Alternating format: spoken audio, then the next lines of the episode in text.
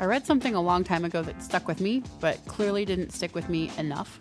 I believe it was on uh, Naomi Dunford's blog that she wrote success is 90% marketing and 10% product. And you're like, oh, of course, that's a nice, catchy phrase. That makes so much sense. Haha, let's go talk about marketing. Much harder to implement because whenever you get sucked into working on product, you tell yourself, or okay, let's be honest, I tell myself, this time it's different. I really need this feature to make sales. Yeah, I mean you, but also me and everybody else. it's true.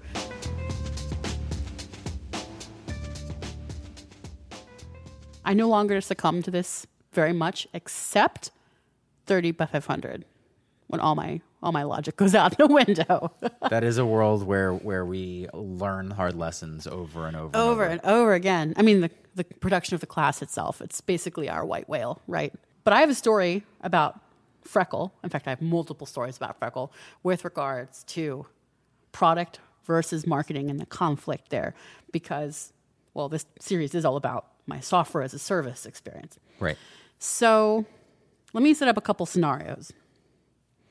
You don't have a product and you're working on your product and you think, all the other products like this out there have this feature. If I don't have this feature, people won't even consider me. Therefore, I must do this feature before I ship. I know I've fallen into that trap. Yes, so have I. Second scenario is you have a product you have shipped, and people start writing you emails, tweets, or slacks or whatever, and they say, Slacks is a noun. It's not good. It sounds like pants. people people send you pants, and embroidered on the pant leg is, if only your product had feature X, I would buy. And then you're like, what the hell am I supposed to do with these pants? But know. back in reality, So people write you emails and they say, if your product had feature X, I would buy it. which is such a head game. Right. Yeah. And then there's the third scenario, which is very much like the first one, where you want to grow in your market, such as you see it, and you think, oh, well, to reach the customers I want, I have to have this feature. So these are all situations, what I'm hearing you say, where the thing in common is some external input is indicating that a feature should exist. Yes. But You may have imagined that external input, but yes. Um, and actually, in our sort of pre-roll, you were saying, "Hmm, that sounds a lot like if X then Y," which is kind of the inflection point thing, which is kind of the crux of the whole series. And I hadn't even seen that until you pointed it out. It is the same underlying mistake when it comes to marketing as well. So when we shipped Freckle, I knew that if we did not cut the features to the bare minimum, that we would not ship it on time because I had seen this happen so many times at my clients and my friends' businesses and so on. So we shipped with very little. We had really great and fast project creation and time entry. And we had pretty decent reporting. And that was pretty much it. We didn't even have a way for you to reset your password automatically. You'd have to email us. Um, and our billing code wasn't complete. So it was very exciting. Um, and then, you know, nine to 12 months later, we're like, all right, well, we need to take this product to the next level. Everyone says that they would love to use Freckle, except we don't have invoicing. And so we developed invoicing. And because I'm me, I had to develop and design and then develop a much better invoicing than all the other tools. And it is superior in most ways. But it took us like multiple months, part time, but still. And people did use it. And for a while, our sales did spike. But I can tell you today, from the perch in the future of 2016, looking back on our decisions in 2009, that none of our best customers use invoicing. None so this was not a needle moving feature in spite of the significant effort that you put into it. The needle moved a little, but it didn't. It didn't continue moving. It didn't stay moving. So I feel like it did reduce some objections for signing up. But in the end, I think that even people who said that they wouldn't sign up without invoicing don't really use it for the most part. A very small percentage of our customers use invoicing. And actually, for our bigger accounts, our corporate accounts, we're turning invoicing off so that they don't have to look at a tab that they don't use. oh, that's got to sting a little bit. A little bit. little little bit. And so I feel like that's one of the canonical examples that you can have. It's like the story goes as follows. You think the market is telling you that you have to do this, you do it, and then you're like, fizzle noises. yeah, why did that not happen? Why did why did it not go? Yes, because it wasn't ever really an issue to start with. the I fixated on the people telling us that they would buy if, and I I think I was thinking about it as a loss, like oh we lost their business, and so we worked to overcome that loss. But you can't lose something that you didn't have in the first place. Correct. You cannot lose something you don't have in the first place. And also, in my experience now, I can tell you that typically when people say, if you had X, I would buy, are usually lying. Either they'll buy anyway, or you can go back and say, I have this feature now, and they won't buy. Right. I've seen this repeatedly. Or that that now you've given the mouse a cookie. Oh, God. And, and they believe that anything you ask them for will be implemented as well. dangerous. So if we had instead spent those three months on our marketing to reach people who didn't care about invoicing, we would have come out f- much further ahead. So another example, like outside of the software as a service world, um, info products can also balloon to infinite size if you think you have to compete with the idea of a book, for example.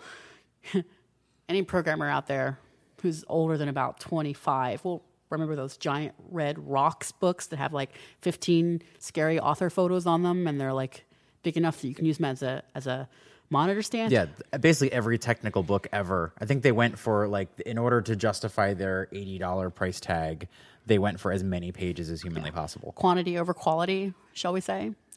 So, my husband Thomas wrote a book on how to retinify your web app or website graphics so that the, they were all going to look good on retina screens back when this was a, still a pretty new thing and no sites had done it yet.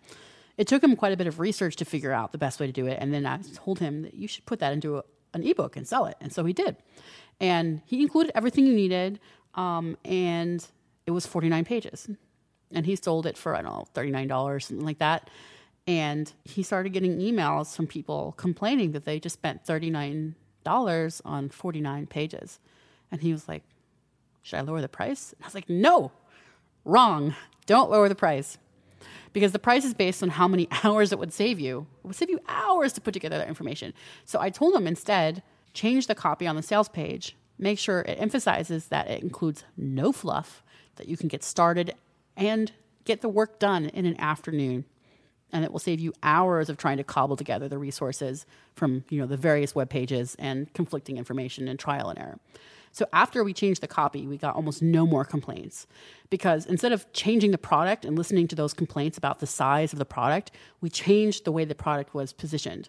And either those people were like, "Oh, that makes sense," and were happy when they bought 49 pages, or they were so deterred by the number that was nice front and center that they decided not to buy. And either way, it's a win. Uh, Sales did not suffer, but complaints went down. So by helping the person, it's not that helping the person realize that this book was created not for someone who needs to make their web app look good on retina screens, but for someone who does not have time or who values their time more. No, definitely, it, but it definitely was made for people to make the web pages look good on Retina screens. It contained literally everything you needed to know. It's just that everything you need to know was only 49 pages. It helped people select, but it also eliminated surprise. I feel like so many complaints are actually surprised. They say they're complaining about a lack of feature or a price or something, but what they actually are complaining about is that they weren't prepared sufficiently in advance. There was something that did not match expectations. Exactly. That makes a so you can sense to me. either change the product, change the person, or change the expectations. The expectations are definitely the cheapest to change, without a doubt. and the results may be the same for the least amount of effort. Can you define marketing a little bit in this case? I think the people that are listening to this know exactly what we're talking about when we think about product and features, but marketing is such a fuzzy, funny word that conjures feelings and emotions and resistances without even understanding what word it is that we're really talking about. What is marketing? What is the sound of one hand clapping? What is design? What is art? Why are you making this so hard on me? okay, marketing. Well, I'm going to revert to Peter Drucker here because why not? Peter Drucker said that the goal of a business, the job of a business, is to create and keep a customer. So that's marketing. Marketing is not just, you know, promotional blog posts. In fact, it's definitely not promotional blog posts or, you know, jaunty sponsored tweets or any of that stuff. Marketing is connecting with people who have a problem that you can help solve. People who are willing to pay to solve that problem. People who are a good match for your business. It's like there are lots of businesses that use invoicing or that don't use invoicing that should never use Freckle. For example, we are never going to get HIPAA compliance. So we do not want to reach medical people because that's not going to work for our business, nor would we work for theirs. So it turns out that big organizations really like Freckle because it's not the usual god awful enterprise software they're forced to use. So that's what we're working on reaching now. So in that case, it is uh, like, how are you actually reaching those people? So we definitely get search traffic. We have a landing page that is somewhat tuned towards their interests, which I can go into a little more detail. Um, when people email, um, we are happy to set up demos for them. We tailor that to their organizational needs. We ask them questions. We actually are working on a new feature after we've seen its need over the past two years. So we waited a long time to start working on the Teams feature. Um, but as our customers actually get bigger, we get, or rather, we get bigger and bigger customers. Um, and one department talks about how awesome Freckle is, another department wants to join. Like they actually require this feature to function. We are paying attention to these customers very closely and seeing what they do.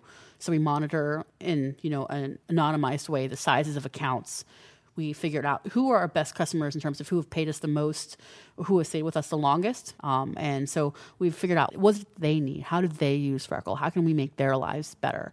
It was interesting because this section, when we, when we opened up, the section of the blog post we're talking about was 90% marketing, 10% product. And I'm hearing you describe marketing, and it sounds like marketing is 90% observation, 10% some kind of thing that you actually put out there, some kind of actual thing that you do to give to your potential customer. I think that that is pretty accurate. I mean, we do put out some stuff. We should put out a lot more stuff than we do now. But currently, we're, we're, working on figuring out what it is we should do for these customers to best reach them. But like when we changed our landing page copy, it used to be something really stupid. The headline was Goodbye Administrivia, which was really aimed at people like me who hate dealing with the administration crap. The problem is those people probably aren't going to continue using a time tracking tool because it is administration. Um, we found out through listening to what our customers said to each other and to us that one of the big reasons people love Freckle is because their team will actually use Freckle and they don't have to have that system of punishment and rewards to get people to fill out their timesheets. So our headline is now words directly from a customer's mouth. And I think they said we tried three or four other time tracking tools before we and you know our just our employees just wouldn't use them. But and then it kind of segues into some information about Freckle, and then the rest of the quote is that the team loves Freckle and uses Freckle. So that is some p- pretty pure marketing. That headline has outperformed literally every other headline we've tested. And that came from finding words in the audience's yep. own description, their own language, their own. Narrative. Somebody spontaneously wrote that into us. But we hear that type of story a lot um, when we do the like net promoter score or when we just send out an email. People sometimes just write a nice thing back or they submit something to the feedback box and just say something nice.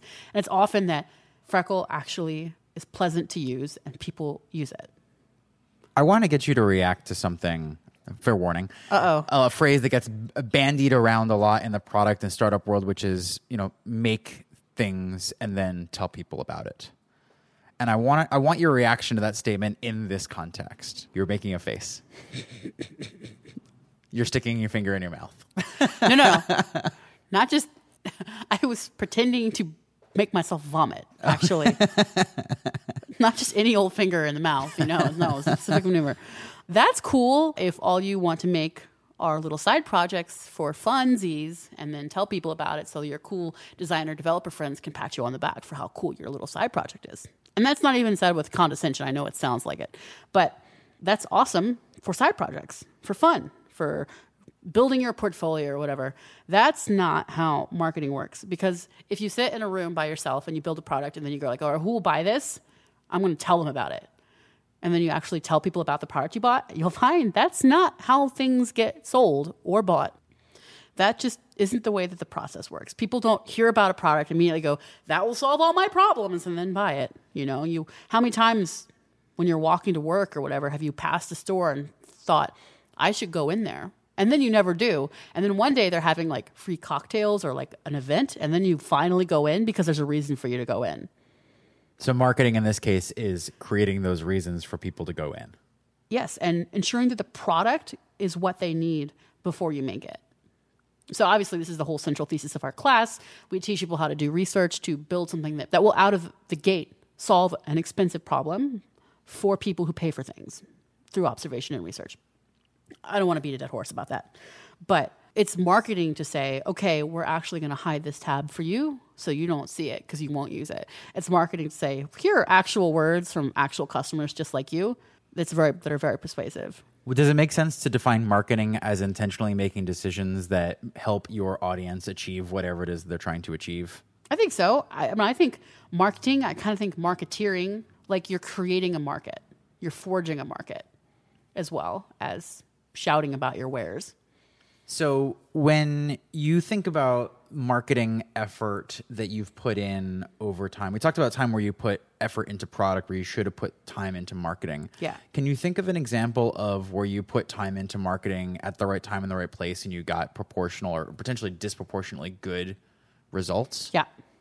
In 2009, I tripled the revenue that Freckle was making through the application of blog posts. What kind of blog posts? So at the time, we were aiming Freckle at small development and design agencies. And so I would write about development and design stuff, and I would write about consulting stuff, and that would get read by those people. And then they would go, Oh, we hate time tracking. You made time tracking that is unhateable. Great, let's click that, try that. That worked really well. Um, we have not been as good about that lately, but I think that we're actually getting quite a lot of word of mouth sales now. So one of our next steps then is to talk to the happy customers who are in these large enterprises and ask if maybe they have other departments that would be interested in trying Freckle, that kind of thing. Because the enterprise people don't tend to read fun little blogs. So I've worked myself into a customer base that the 30 by 500 Safari method doesn't work on very well. So we have to try and do something different. Some adaptation going on. Adaptation, yep. So, But we went from being a twenty-seven thousand dollar a year business to being a hundred thousand dollar a year business. That's more than three times in the span of a year. After being pretty steady at twenty-seven, and then now we're at like six hundred and eighty thousand dollars a year. So I mean, we're growing. But uh, ever since thirty by five hundred came on the block, I've kind of neglected our first baby. so there's a, it's just a, a function of effort and mm-hmm. time and totally. any amount of energy that you're putting into it. You know that at this point, adding new features to Freckle is not where your time and energy is best spent, but on with the exception of the team feature, because there's no reasonable way to manage a team of 200, which keeps landing in our inbox. People saying, I have a team of 130, I have a team of 200. There is no way for them to use Freckle right now without it being crazy, but the teams feature is nearly done. that's great. This is going to sound crazy, but I said earlier that you don't want to lose, you don't want to worry so much about losing a potential sale to to actually spur you to then spend months building a, a feature because of a potential sale that you think you lost. We've actually lost quite a lot of customers, to my mind, over the lack of this feature, and so now I feel like it's justified. Because they've grown and had to leave to something. They were paying customers, they outgrew. And they're Okay, like, we would very, love very, to stay. And this sounds crazy to people, but when you look at a project, a feature that costs six to eight weeks to develop, that's tens of thousands of dollars of man time. We have not lost that much. We're getting up to that point where we're losing that much. And so it's time to do the feature. That sounds crazy.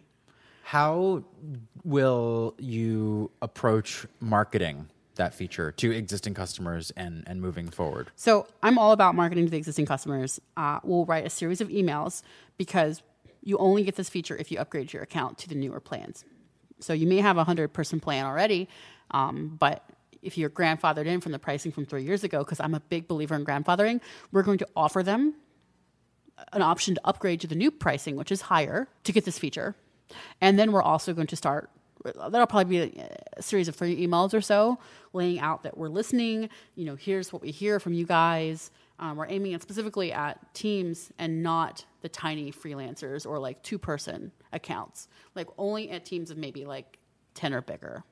And then after people upgrade, especially, we'll ask them if they can refer anyone to us.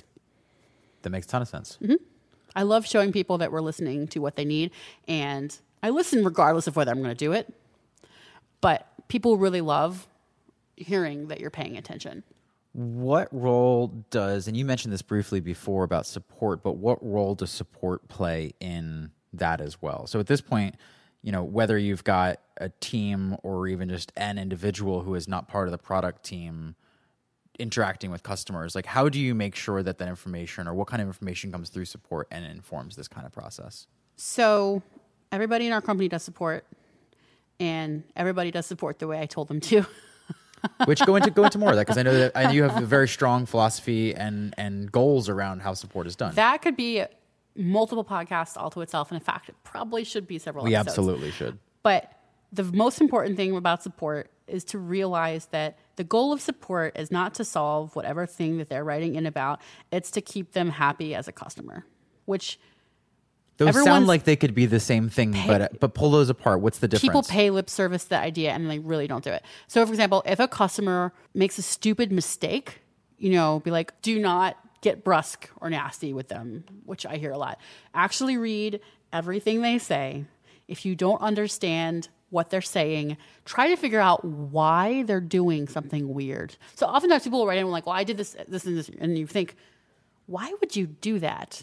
The key is to ask what are you trying to accomplish so that I can help you get that done and not here's where the button is. Right, right. And so I feel like a lot of people fall down on that. Like I've reported issues to people who run software as a service apps that I pay for. And I'm like, this graph, I expect to be able to click this graph. It's not labeled and I can't click it. What is it? Just decoration? That doesn't make sense. I see a graph, I want to use it. It's a statistic.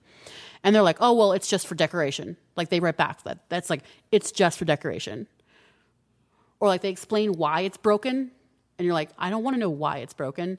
I want you to listen to the fact that i'm telling you that it doesn't work. People don't care why you made a stupid decision as a software designer um, and they don't care uh, where the button is. What they want to do is they want to get something done. Right. um, and so your job is to help them achieve whatever it is they want to do. Or at the Not very at the very least, if you're not able to give them that right there to feel heard. yeah validated uh, we say something's frustrating we say i'm sorry that must be frustrating or oh that sounds frustrating or something of that nature as long as it's you know natural. Because if people are heard then they don't get angry 99 times out of 100 and that 100th guy is just a jerk. Right. i mean nothing horribly wrong goes nothing ever goes horribly wrong with time tracking so it's not like a medical device crashed and killed somebody The other thing about what you're describing, though, that stands out to me is that you know you open the door for a dialogue, right? I feel like Yeah. a, a lot of people are just like trying to close tickets, close tickets, Yeah. close tickets, close So- tickets. to- in fact, that is a major complaint I have about customer support tools and why we designed our own. And unfortunately, we had to shut it down for various reasons. But all customer support tools are set up to close tickets. That's not the job of support. Support is to assist the customer and also to understand the customer and to build relationships. So when we designed a customer support tool, and by we, I mean when I screamed about it and drew it out and was like, we have to build this, Isn't that how most of your best work gets designed? yeah, absolutely. Designed by rage. Definitely. Screaming. Screaming is involved. Just in general. Angst in general, not not at individuals.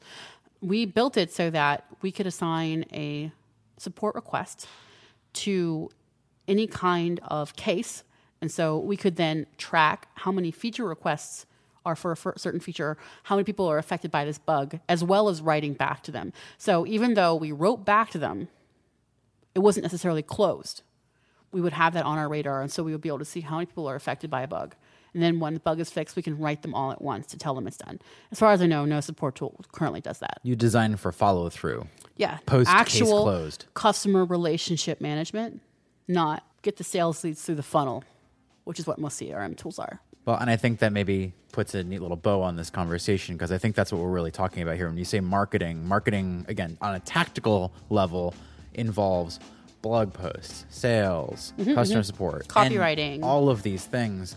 But what is marketing? You know, if we're going to get that that philosophical, that that meta level again, it's To create and keep a customer, with through understanding them, absolutely, actually paying attention. and supporting them, giving them value. Cool. Way cool.